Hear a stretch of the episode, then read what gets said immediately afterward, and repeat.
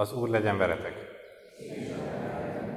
Evangélium Szent Lukács könyvéből. Azokban a napokban Mária útra kelt, és a hegyek közé Júda egyik városába sietett. Zakariás házába és köszöntötte Erzsébetet.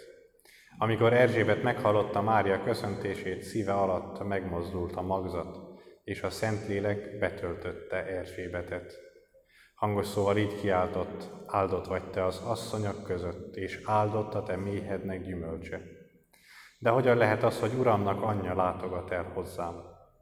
Mert íme, amikor fülembe csendült köszöntésed szava, örvendezve felújongott méhemben a magzat. Boldog, aki hitt annak beteljesedésében, amit az Úr mondott neki. Mária megszólalt, magasztalja lelkem az Urat, és szívem újong megváltó Istenemben, mert tekintetre méltatta alázatos szolgáló leányát, lám, ezentúl boldognak hirdet engem minden nemzedék. Nagy dolgokat művelt velem a hatalmas, szentséges az ő neve. Irgalma nemzedékről nemzedékre száll mindazokra, akik félik őt. Nagyszerű dolgot tett, karja ereje, széjjel szórta mind a gőgös szívűeket. Lesöpörtett ronnyukról a hatalmasokat és felmagasztalta az alázatosakat. Az éhezőket elhalmozta minden jóval, de a gazdagokat elküldte üres kézzel. Felkarolta gyermekét Izraelt, megemlékezve irgalmasságáról, amint atyáinknak megígérte, Ábrahámnak és utódainak mindörökre. Mária ott maradt még körülbelül három hónapig, azután visszatért az otthonába. Ezek az evangélium igéi.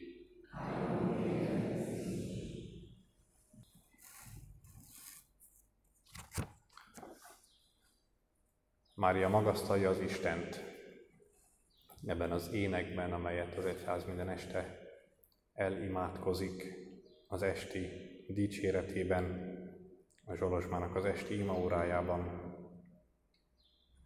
és ezzel mint egy meg is hív bennünket arra, hogy minden este dicsérjük az Isten, hogy minden este magasztalja a lelkünk az Istent. Csak hogy képesek vagyunk-e erre? Mi az a lelki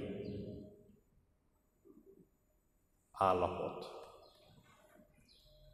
Mi az a, a léleknek az a beállítódása? A léleknek az a jelenléte, amely megengedi nekünk, képesé teszi a számunkra azt, hogy minden este úgy tudjuk a napot letenni, úgy tudjuk befejezni, hogy a lelkünk az magasztalja az Istent. A kérdés talán, vagy a megoldás, a kérdés megoldása a keresztnek a titkában van. Hogy egész nap tudtam-e az Istennek az akaratát úgy élni, mint ahogy Mária, aki itt ebben a részben is, és tulajdonképpen mindazok, akik itt szerepelnek, Zakariás és Erzsébet is, aztán majd keresztelő János is, akiknek az Isten az életébe eléggé beleszól, eléggé alakítja, hogy mit, hogyan csináljanak, merre menjenek, felismerem-e az életemben ezt az Isteni akaratot, mint hogy Máriát is az Istennek a szava termékenyítette meg. Mária is az Isten szava által vált termékeny. Ugyanúgy nem testi módon, de lelkileg. Hogy én befogadom az Istennek a szavát. Nem, úgy, nem abban az értelemben, hogy azt várom, hogy mit mond nekem, hanem Jézus Krisztust, az Istennek a szavát. Befogadom és a kereszt hordozásig követem. És én magam is a saját akaratommal akarom az Istennek az akaratát. Talán akkor minden este képes leszek arra, hogy magasztaljam az Istent az ő akaratáért.